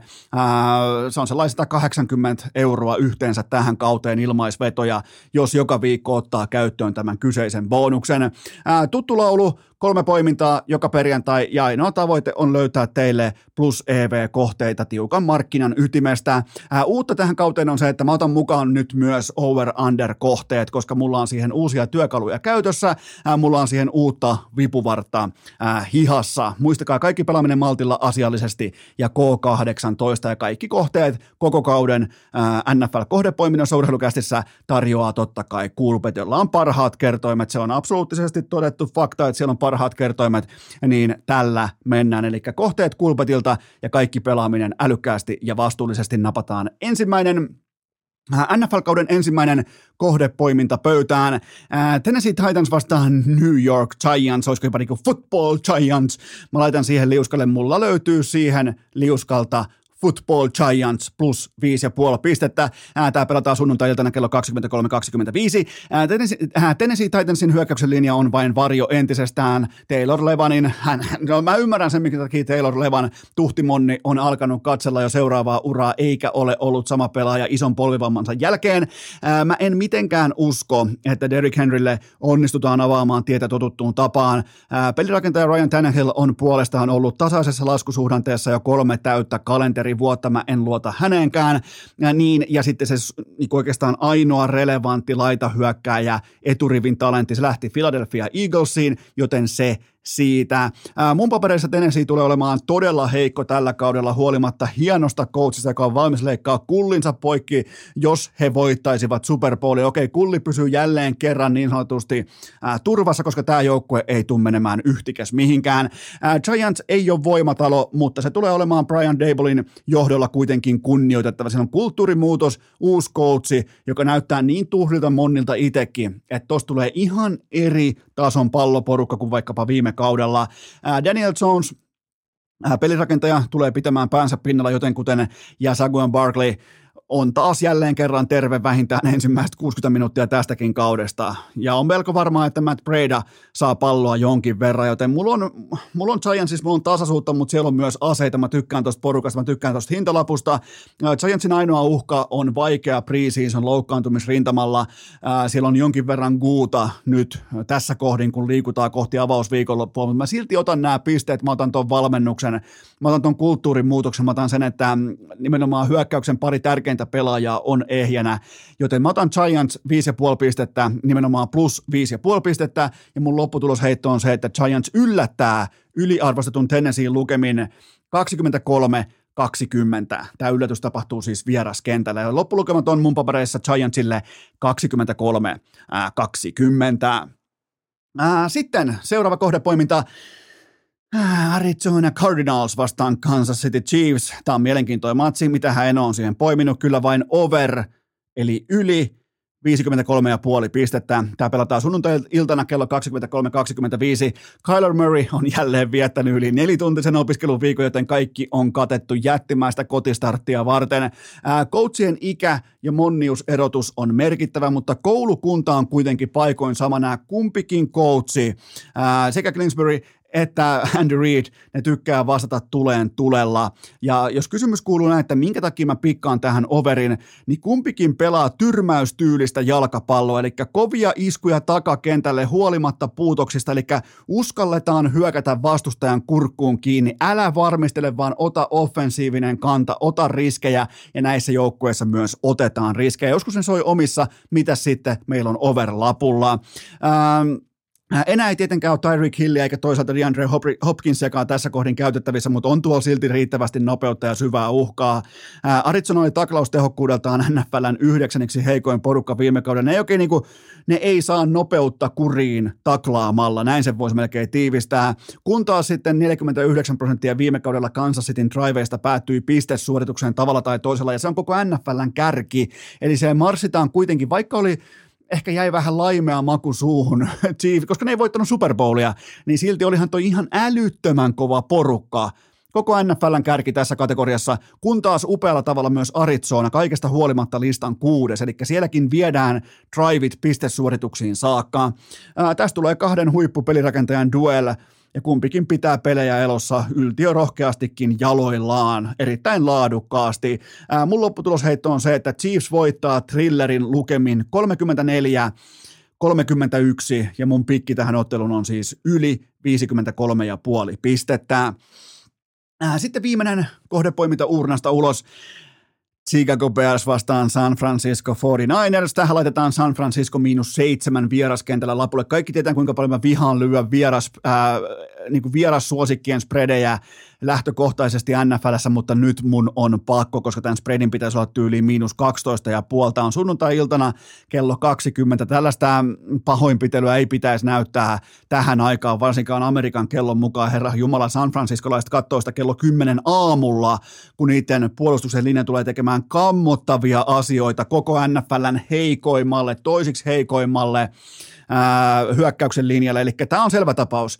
Chicago kiikuttaa kentälle koko NFLn heikoimman takkelikombon ja ihan sama starttaako Larry Boron vai ei. Se on aivan sysi paska kaikissa kombinaatiotapauksissa ja kaiken kruunuksi Chicagon centerin pelaaminen on vielä epävarma, eli se pelaaja, joka antaa joka ikinen kerta quarterbackille pallon käsin. Eli jos tämä kom, niin orastavakin yhteys joudutaan katkomaan, niin siellä on aikamoisia mm, ää, voisiko sanoa kasvukipuja edessä nopeallakin aikataululla. Ja tärkein linebacker Chicagolta haluaa uuden sopimuksen ja tai treidin, jopa molemmat.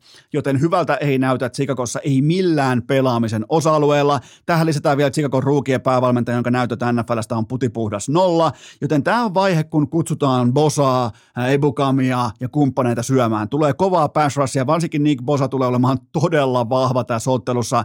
Justin Fields valitettavasti on vapaata riistaa ja Trevor Simean kakkoskuupee ihan siis yhtä lailla valitettavasti joutuu pitämään itsensä lämpimänä koko ottelun mitassa. Nimittäin Justin Fieldsin kausi ei tule kestämään 17 ottelua. Tuosta linjasta tullaan niin heittämällä läpi koko ajan, että, ja, ja se mikä on vielä ongelmallista Chicagon kannalta, niin äh, 49ersin niillä on edelleen tämä Super Bowl-luokan kokoonpano lattiasta kattoon. Vain QB Trey Lance on kysymysmerkki, ja mä mä, mä oon valmis katsomaan sen kortin.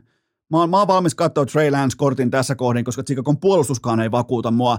Eli mulla on Nick Bosa, mulla on Kyle Shanahan, mulla on George Kittle. Tästä tulee kammottavaa heti ensimmäiseen sunnuntaihin. Mun lopputulosheitto on se, että 49ers nylkee karhut lukemin 31 ja 10. Eli kertauksena Giants plus 5,5 pistettä, Arizona vastaan Kansas City yli 53,5 pistettä ja sitten 49ers miinus seitsemän pistettä. Urheilukääst! Voiko villieläimen sittenkin sulkea häkkiin? Ja nyt sitten jokainen voi vähän oikaista ryhtiä, nimittäin aivan tuota pikaa Juuso Hietasen vierailu starttaa, mutta sitä ennen mun on teille kuitenkin huippunopea kaupallinen tiedote sen tarjoaa urheilukäästin pääyhteistyökumppani Elisa Piiden Viaplay lauantai-iltana kello 19.30 Manchester City vastaan Tottenham. Siellä on kuulkaa Hollandia, siellä on vierasjoukkoja, tässä on hei Mingi. Lähteekö muuten nyt vihdoin kuparinen rikki Sonilla? 17 laukausta, riittävästi maali odottamaan tähän kauteen, joko nyt kolisee ja vielä, vielä näin hienossa paikassa vieraskentällä, korkeiden panosten ottelu Etihadilla, joko nyt kolisee. Tämä on sellainen matsi, mikä on pakko katsoa 19.30 Manchester City vastaan Tottenham, kun taas sitten sunnuntaina kello 15 alkaen Monzan GP F1 Italiassa, joten autot liikkeelle kello 16, kun taas se itse studio-osio, kuten todettua, alkaa kello 15.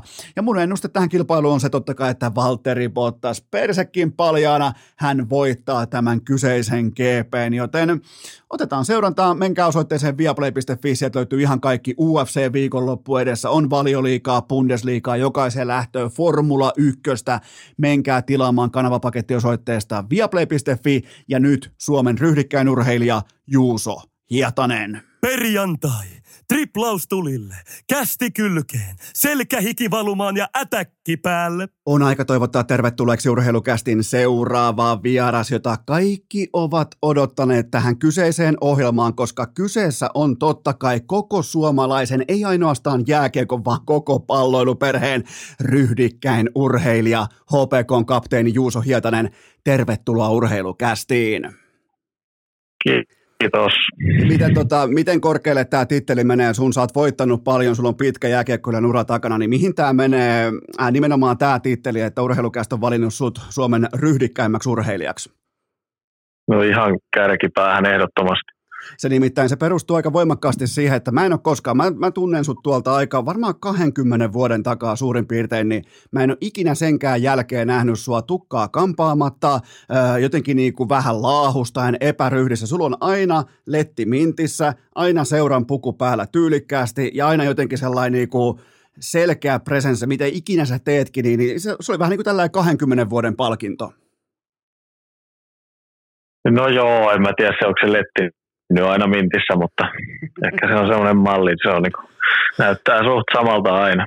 Tuliko sulle, tuliko sulle tuossa kevään mittaan viestejä, kun mä totesin tuossa, varsinkin olympiakullan jälkeen, että hei, meidän lätkäfanien, meidän pitää nyt niinku, meidän pitää ymmärtää arvostaa Juuso Hietasta. että useimmiten siellä on vaikka joku tähtipakki tai joku muu saa otsikot ja, ja sulla on kuitenkin todella voimakkaita turnauksia, pitkä hieno ura, niin, niin tuliko kavereilta viestejä, että hei nyt, että nyt on urheilukästillä voimakas rumpu soimassa?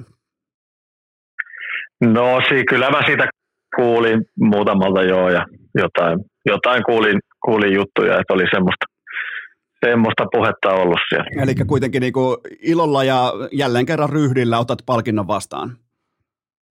No ilman muuta joo, kyllähän tämmöisiä, eihän näitä niin kauhean usein tukkohalle. Ilolla, ilolla otan vastaan kyllä. No miltä se Hämeenlinna nyt näyttää vuosien vuosien? Totta kai olet ollut siellä ö, kesätauvoilla ja viettänyt siellä tota, off-seasoneita ja muuta, mutta tota, nyt sitten kuitenkin niin kuin jalat takaisin ikään kuin tutulle maaperälle, niin, niin mit, mitkä, on, mitkä on tunnelmat? Hyvät tunnelmat. Kiva on ollut olla tässä. Tosiaan 15 vuotta meni, meni tuo reissussa enemmän ja vähemmän ja kesällä sitä aina kerkesi vähän ole, vähän ole Hämeenlässä kotona, mutta kiva on ollut tässä kyllä olla ja, ja on, on tykännyt kyllä, kyllä tota, heti alusta asti, kun saatiin tuosta reenit, reenit käyntiin, niin ollut mukava olla kyllä mukana.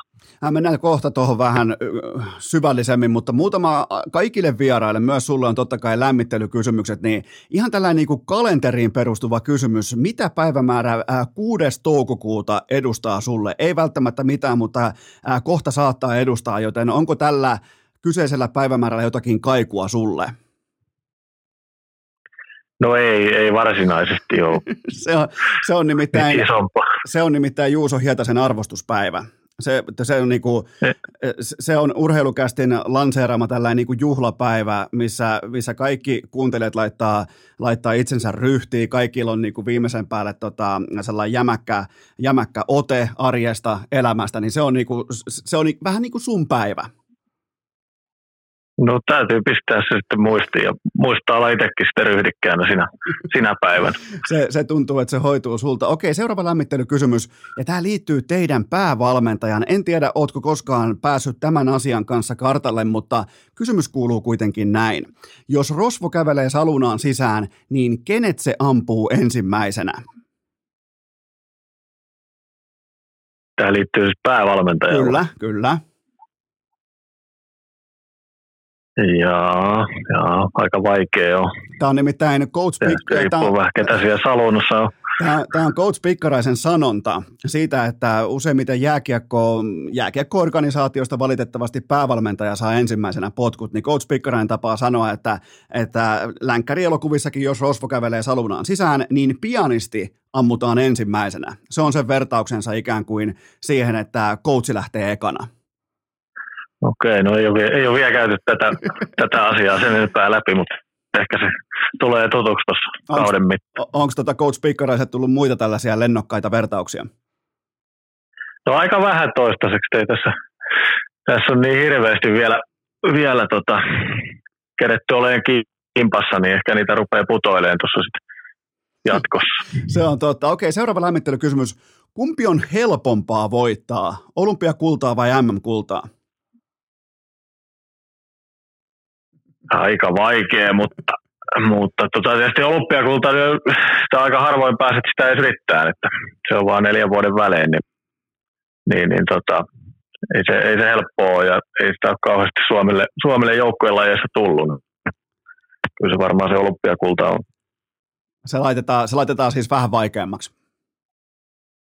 Pistetään se vähän vaikeammaksi. Men, mennään siihenkin tuonnempana. Otetaan vielä viimeinen lämmittelykysymys uunista ulos. Pystytkö sä omakohtaisesti ymmärtämään yhtään sellaisia pelaajia, jotka laittaa luistimen etuläpän polvarin alle? Heruksut minkäännäköistä ymmärrystä tällaiselle toiminnalle? No laitahan mä itsekin sen läpän sinne polvarin alle. Ni, se olisi kyllä tyylikkäämpää laittaa se toi läppä siihen päälle, mutta voi joskus ollut nuorena sillä mutta tota, se olisi kyllä ehkä tyylikkäämpi, jos sillä lailla pystyisi vielä vetämään. Tämä oli, tämä oli nimenomaan tarkastuskysymys, koska sä oot vaihtanut, sä oot tehnyt ison treidin. Milloin sä suurin piirtein teet tämän treidin? Mä kokeilin vähän suolata sua tällä kysymyksellä, että sulla nimittäin oli sun CCM aika hienosti se etuläppä, ää, jopa leuhotti silloin junnuna, niin milloin tämä treidi tapahtui? Se on varmaan tapahtunut joskus tota, ensimmäisenä liikavuosina. Okei. Okay. Olisiko, olisiko silloin? Mun mielestä mä oon silloin sen vaihtanut sen okay. läpän sinne sisälle, mutta se olisi kyllä, se olisi kyllä tyylikäs, jos, jos se läppä olisi ulkona. Mieti, miten lähtemättömän vaikutuksen sä teit meihin kaikkiin muihin pelaajiin silloin, kun sä kävit äh, muun muassa vaikka pelikanssin reeneissä, ajunnujen reeneissä silloin aikoinaan, niin, niin näin ne mielikuvat jää, jää ikuisesti elämään. No kyllä ne jää ja aika hyvin, kun nyt, nyt kun otit tuon puheeksi, niin aika hyvin kyllä muistaa tuon itsekin, että, että on joskus vaihtanut sen, mutta, mutta en tiedä, täytyy ehkä, kyllä tässä voi kerkeä varmaan vaihtaa takaisinkin, täytyy ehkä koittaa reeneissä joku päivästä. Sulle kyllä sopii kumpi tahansa. Se voisi olla, jos jättää vielä nyt varsinkin kokeneemmalla iällä jättää, sä oot jo 37-vuotias, jättää sen läpän siihen polvarin päälle, niin, niin jotenkin jos tulisi silloinkin voimakkaasti tällaiset niin kuin Brian Rafalski-vipat, et, et, toi kannattaa ottaa harkintaa se täytyy ottaa, että pitäisi olla ehdottomasti valkoiset, valkoiset ne läpät, ne Juu. lillat siinä, niin se, se on paremmin. ihan sanomattakin selvää. Okei, otetaan muutamia poimintoja uralta. 2006 Kanada-malja ja mun piti ihan faktat sekata tämä, koska mä muistan siitä joukkueesta totta kai oli Leinoa, Voutilaista, Louhea, pakistossa Snyderia ja näin poispäin, niin, niin, niin tota, kyllä mä siellä muistan myös Raitin, yhden kappaleen Raitin pakkeja, niin m- miten sä, me ei ton jälkeen olla ihan hirveästi juteltu, koska tota, no totta kai ehkä joskus urheilulehen aikoina että näin poispäin, mutta tota, mi- miten sä muistelet tota 2006 Kanadan mallia, koska totta kai HPK-paita, kotikylä ja näin poispäin, niin, tota, niin Coach Jalonen päävalmentaja, niin minkälainen on kaikkien näiden vuosien jälkeen sun muistikuva siitä? Äh, siis hieno, hieno joukkue, eihän me oltu pitää ennakkosuosikkeja, kun lähdettiin kauteen, mutta, mutta tota, pelattiin hyvää, hyvää peliä ja, ja tota, pienestähän sekin oli, oli kiinni silloin välierissä, oli Hifki, Hifki vastassa ja se oli iso voitto ja, ja tota, semmoiset niin tuntemukset siitä on jäänyt, että sen jälkeen oli semmoiset ajatukset, että kyllä me tämä, tästä hoidetaan ja, ja tota, hyvä porukkahan meillä oli silloin ja, ja sitä niin kuin oppinut arvostaa tässä vuosien varrella sitä voittoa enemmän, kun on ymmärtänyt, että kuinka vaikea on voittaa mestaruus kokemuksia, että, että ehkä sitä ei silloin ei ikään niin hirveästi ollut, niin sitä ei ehkä ymmärtänyt, että ei näitä niin kuin ihan, ihan noin vaan voiteta kuitenkaan joka vuosi, että sitä oppinut kyllä arvostaa tässä vuosien varrella enemmän. Minkälaista se oli vetää pakkina reeneissä, kun vastassa on jatkuvasti? Voisin melkein väittää, että siihen aikaan kaksi liikan vaarallisinta hyökkää, Ville Leino ja Jukka Voutilainen, ainakin noin niin kuin, kiekolliselta tekniikaltaan ja harhautuspankiltaan, niin tota, varmaan aika hyvää oppikoulua. No olihan siellä taitoa jo, kyllä mä siis sillä lailla treeneistä niin hirveästi muista, siitä on kuitenkin sen verran aikaa, mutta, mutta jotain semmoisia highlightteja ja muuta jäänyt, jäänyt siltä, siltä kaudelta ja playereista mieleen, niin kyllähän ne näpäriä, näpäriä pelureita oli kyllä. Otetaan yksi vähän kevyempi kysymys liittyen tuohon kevääseen. Tota, sä oot totta kai, sä oot itse nyt HPK on kapteeni, niin, niin tota, oot sä valmis nyt, kun HPK ensi keväänä voittaa Kanadan maljan, niin oot sä kapteenina valmis pitämään huolen siitä, että kukaan teidän joukkueen pelaajista ei lähde leville mestaruusjuhliin ilman takkia. Mä en väitä, että vaikkapa Jari Sailio olisi aikoinaan lähtenyt, mutta ootko valmis tavallaan niin pitämään tästä huolen? Kyllä, eiköhän me kaikille joku trotsit saada jostain, jostain sponsoreilta hommat. Se, se on hyvä, ettei käy samalla tavalla kuin 2006 osalle kenties väitetysti porukasta, mutta tota, tuohon sun uraa tämän jälkeen mahtuu totta kai jumalaton määrä Ruotsia, Venäjää, Sveitsiä, mutta mun tekee mieli puhua Leijonista, koska tämä kevät ja mitenkään niinku ohipelaamatta sun upeeta seurajoukkueuraa, mutta me ollaan kuitenkin, me, meillä on jonkin verran niin aika budjettia tässä, joten puhutaan Leijonista, niin ensin olympialaiset, kuitenkin olympiakultaa. Vähän ehkä epäselvä turnaus siitä, että oli tosi vaikea näin fanin näkövinkkelistä saada kiinni siitä, että mm, kun ei ole yleisöä ja ei ole sitä tuttua ikään kuin huumaa ja niin se vaan lähti se huuma syntymään, niin, niin miten nyt kun kaikki pöly on laskeutunut, niin miten muistelet olympiakultaa ja olympiareissua nimenomaan Pekingiä ja näin poispäin?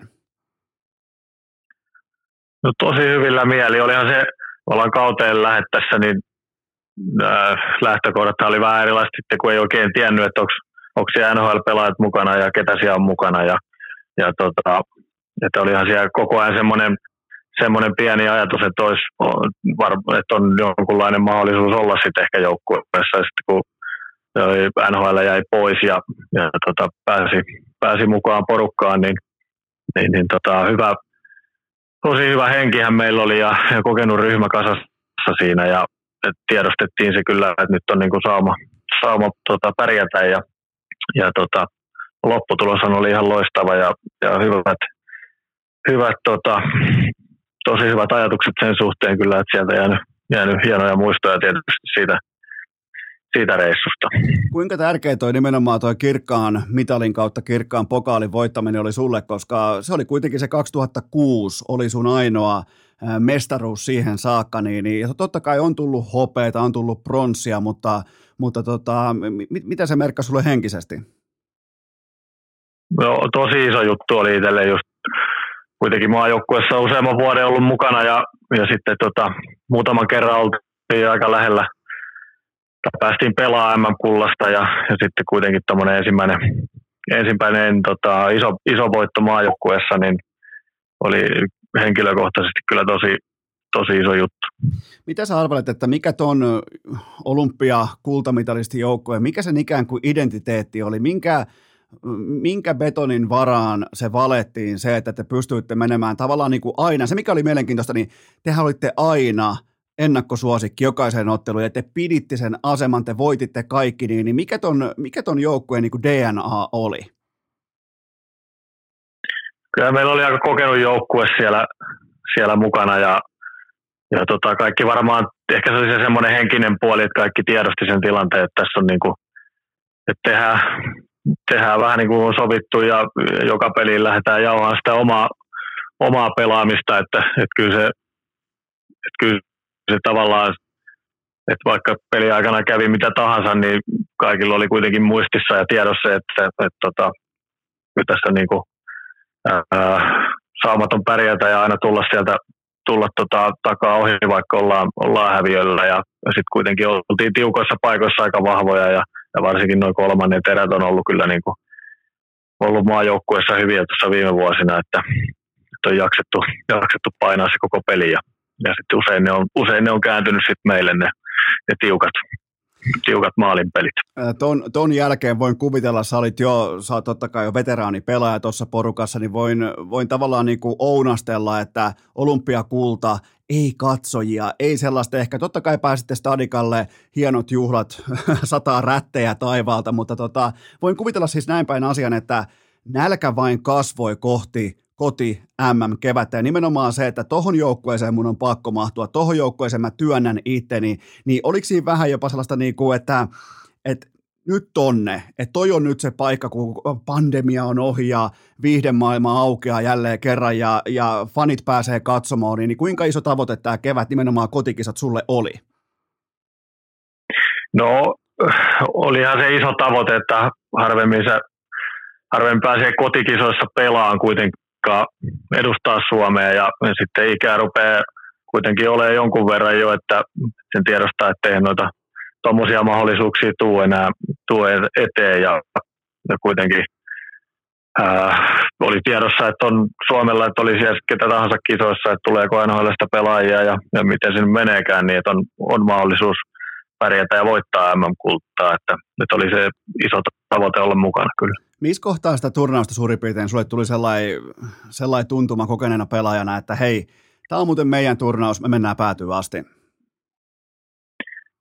Ää, no en mä tiedä tuleeko se ihan, ihan noin se, se tota, ajatus siitä, mutta kyllähän sen koko ajan tiedostaa ja ehkä se oli meidän vahvuus siinä, siinä tota, koko joukkueessa, että se ajatusmaailma on semmoinen, että tässä on saama mennä päätyy asti, että se on niin kuin meidän, meidän varmaan isompia, isompia vahvuuksia, että, että koko ajan tiedostetaan se, että, että kun pelataan hyvin, niin siellä mitä ilmaiseksi saa ja, ja pien, tosi pienestähän ne on kiinni, että oli vastassa kuka tahansa, niin yksittäisiä pelejä, mutta, mutta kyllä siellä takaraivossa oli, että tässä on saama, saama voita. Se, tota, miltä muuten sä itse, tota, totta kai sä oot aina tehnyt sun uras erittäin laadukkaalla pelikäsityksellä, syöttöajoituksella, sijoittumisella, ja jos nyt jotain saa hakea niin kuin versus NHL-taso, niin, niin tietyllä tapaa sellainen luistelun voima, tämä on ehkä ollut ne ei nyt mikään akilleen kantapää, mutta kuitenkin kenties niin ollut sellainen kehityksen paikka läpi sun uran, niin miltä se, miltä se Miro Heiskasen meininki näyttää vaikka reeneissä? Se luistelu on kohtalaisen helpon näköistä, niin, niin tolleen niin kollega pakki, pakkikaverina, niin tota, miltä, se, miltä se näytti?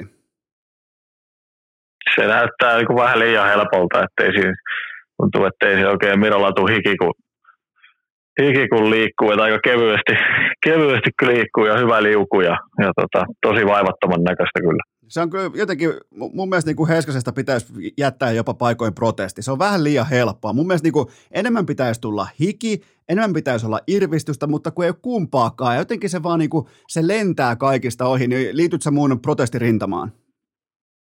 Liityn ehdottomasti kyllä, toi niin kuin se on vähän liian helppoa.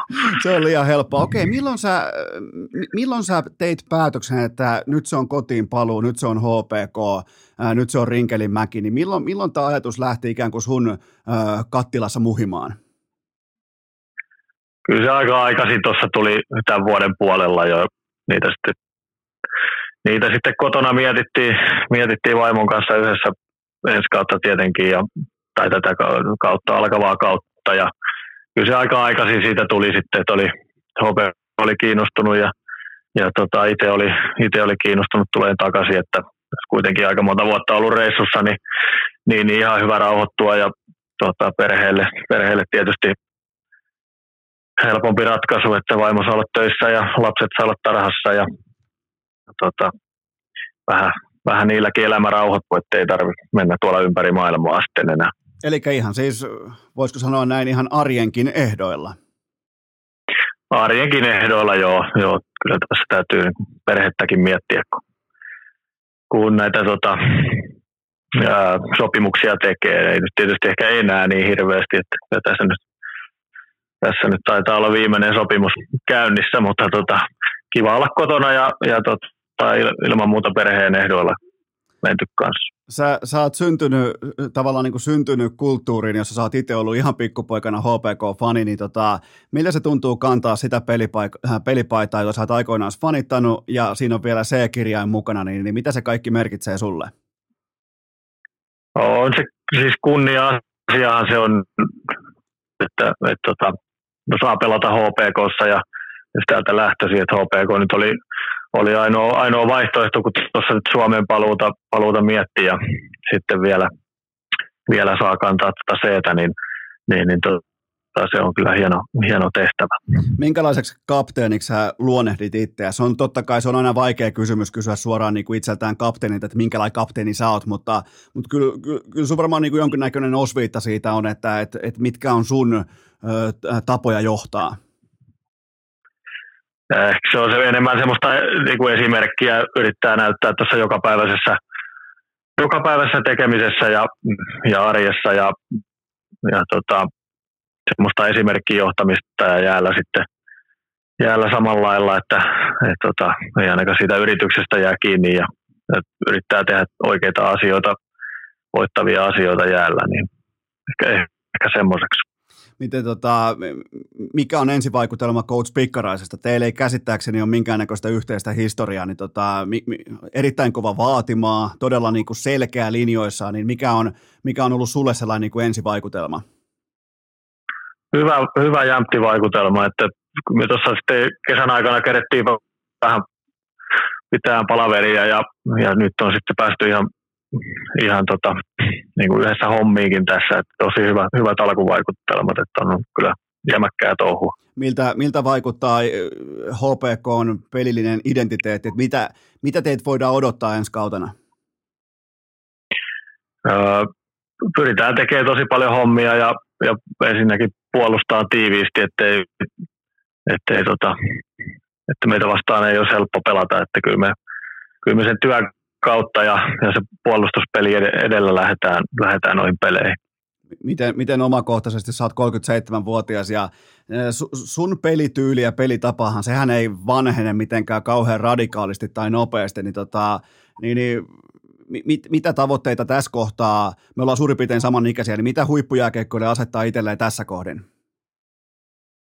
No ei, kyllä tässä joukkue edellä mennään, että yrittää, yrittää tuoda sen totta kai sillä parhaalla, parhaalla mahdollisella tasolla pyrkii suorittamaan ja tasaisesti koko ajan ja joukkue edellä ja, ja tota, auttaa joukkuetta pärjää ja pärjää ja voitaan, että ei, ei tässä isompia niin kuin henkilökohtaisia tavoitteita ole, että, että muuta, kuin, muuta kuin siihen semmoiseen päivittäiseen tekemiseen ja pelikerrallaan mennään ja, ja tota, joukkueen etu edellä.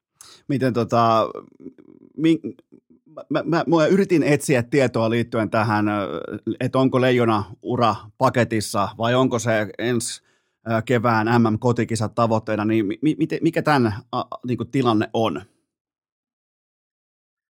Kyllä se, eiköhän se ole paketissa, että on tässä sen verran, sen verran siellä saanut olla mukana ja, ja tota, tullut noita maatteluita pelattua, että että tota, kyllä, se, kyllä se paketissa on, että jos ei tässä nyt jotain ihan ihmeitä tapahdu. Eli nyt kaikki raitin pakit pohtii tuolla äh, kuuntelijat, että nyt saattaa olla sauma siihen tota, merkittävää, koska Jalonen tykkää laittaa aina äh, tota, neljä raittia, neljä leftiä, niin siellä on joku raitin pakki tällä hetkellä hymyilee. Joo, ei todennäköisesti. Mutta mut et, kuitenkaan, et kuitenkaan paina punaista luuria, jos tulee keväällä puhelu huippu, huippu SM kauden jälkeen, että coach Jalonen soittaa, niin, niin et paina kuitenkaan punaista luuria.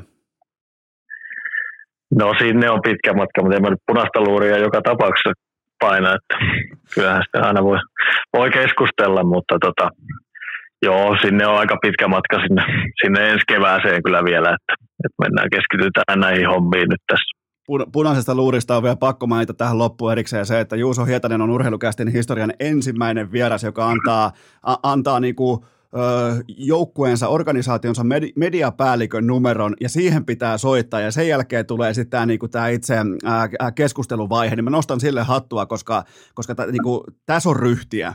Tää, on, onko tämä ihan sun niinku, tällä Juuso Hietasen klassinen mediaprotokolla jopa?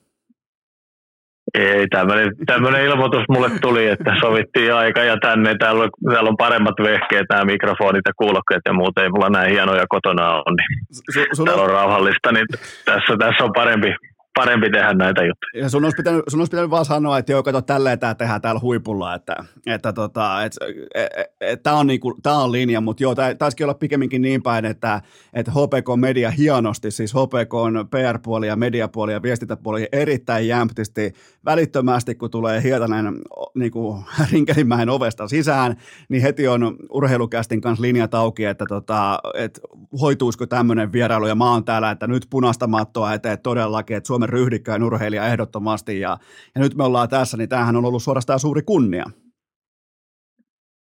No joo, ja siis eihän mulla tämmöisiä haastatteluja ikinä ennen ollut, että en mä tiedä, miten näitä, miten näitä kuuluu tehdä, mutta tässä oli niin kuin hyvän kuulonen, hyvän kuulonen tämä setti täällä, että, että tehdään täällä, niin mentiin nyt näin. En tiedä, miten jatkossa, jatkossa sitten, mutta tosiaan ei ole tämmöisiä kauheasti ollut, niin ei näitä oikein tiedä, miten näitä kuuluisi hoitaa. Tämä, tämä, on mennyt, tämä on mennyt todella hyvin tähän saakka. Yksi tällä niin kuin, oikeastaan niin kuin elämää peilaava kysymys, kun silloin kun me oltiin samassa kuin pukukopissa varmaan parikymmentä vuotta sitten, niin jos mä sanoisin sulle silloin, nyt me hypättäisiin urheilukästin aikakoneeseen ja mentäisiin sinne samaa pukukoppiin parikymmentä vuotta tuonne taaksepäin, niin mä pystyisin tietämään, mitä sulle on sun uralla luvassa, niin, niin toteaisit siltä istumalta, että hei, että uskomatonta, otan ton kaiken, että et, niinku, et, et, et, ikään kuin, että sä olisit saavuttanut sun unelmat ja tavoitteet ja kaiken. Ja jos mä kertoisin, mitä sulle olisi tulossa tästä eteenpäin, niin tota, et, et vähän tällainen koko uraa peilaava kysymys, se, että mitä sä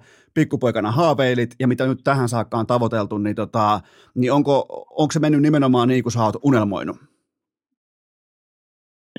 Öö, no joo, tietysti tavoitteita on ollut ja, ja tota, en mä varmaan sua olisi uskonut, jos olisi semmoista mulle joskus väittänyt nuorempana, mutta kyllä mä sillä tyytyväinen olen. Ainahan nyt olisi, ainahan olisi parantamisen varaa ja, ja jotain olisi voinut tehdä paremmin ja eri lailla, mutta, mutta tota, kyllähän tässä monta, monta unelmaa on, on toteutunut, että on, että on voittanut Suomen mestaruuden ja, ja olympiakulta ja maailmanmestaruuden ja saanut edustaa Suomen maajoukkuetta ja, ja tota, pelata, pelata monessa hienossa, hienossa organisaatiossa, niin, niin kyllä ihan tyytyväinen sen suhteen. Se, mikä on mielenkiintoista sun uralla, niin, niin sä et ole periaatteessa sun niinku pelillistä sielua myynyt missään vaiheessa. Et, et tason noustessa, et vaatimustason kasvaessa, et palkkanauhan noustessa, et missään vaan. Sä oot edelleen se sama pelaajatyyppi. Sä, sä oot kiekollinen, sä riskejä, sä tykkäät luoda peliä, sä tykkäät operoida viivassa. Niin tota, mä, mä näen erittäin voimakkaasti saman pelaajan kuin silloin aikoinaan parikymmentä vuotta sitten. Niin, niin miten sä itse niinku mm, peilaat ikään kuin sun ö, pelillistä kehitystä kaikki näiden vuosien aikana? Öö, no sillä ehkä vähän eri mieltä tuosta tuorempana jotenkin pelasi hyökkäysvoittoisemmin ja sitten öö, puolustuspelaaminen on ainakin omasta mielestä kehittynyt aika paljon tuossa varsinkin Venäjän vuosi aikana. Se on aika kova puolustussarja ja siellä piti, piti pystyä kamppailemaan ja kuitenkin, kuitenkin pakkien se ensimmäinen tehtävä on puolustaa, että, että sitä, kautta, sitä kautta se niin kuin kaikki muukin sitten tulee.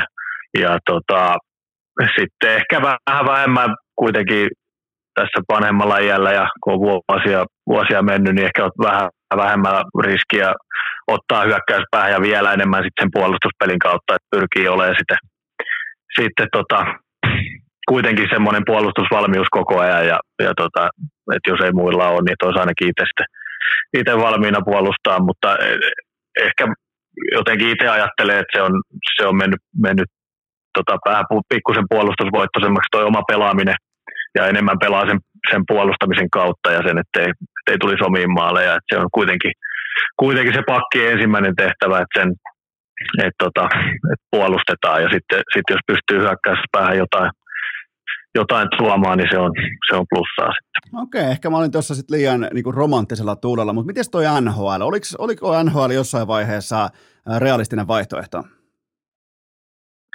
Öö, siis jossain vaiheessa on ollut, on ollut semmoinenkin, semmoinenkin mahdollisuus, että olisi voinut lähteä Pohjois-Amerikkaan. Okei, että se on kuitenkin ollut ihan jopa niin kuin pöydällä saakka.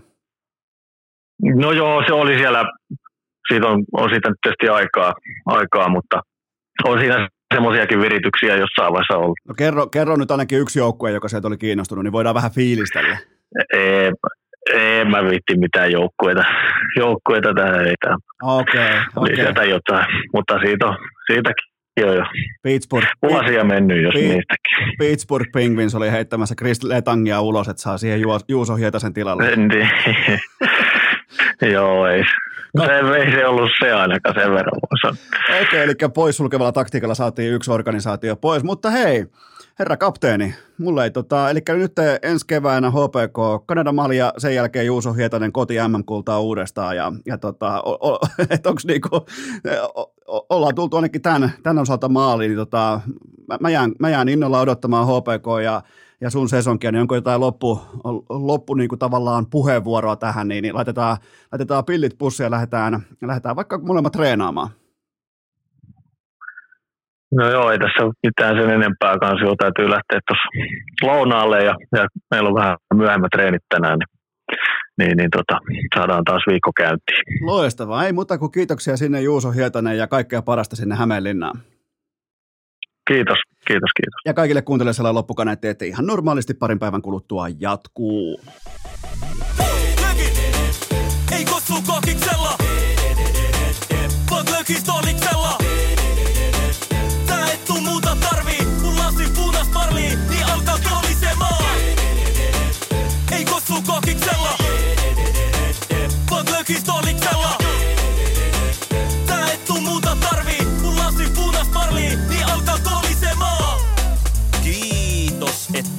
Olette pysyneet pykälässä tähänkin asti Toivotan teidät kaikki tervetulleeksi myös jatkossa Alkaa nauttia elämästä arjen vastoinkäymisistä huolimatta. Allekirjoittanut kiittää ja kuittaa. Peliä. Oliko tämä jo tässä?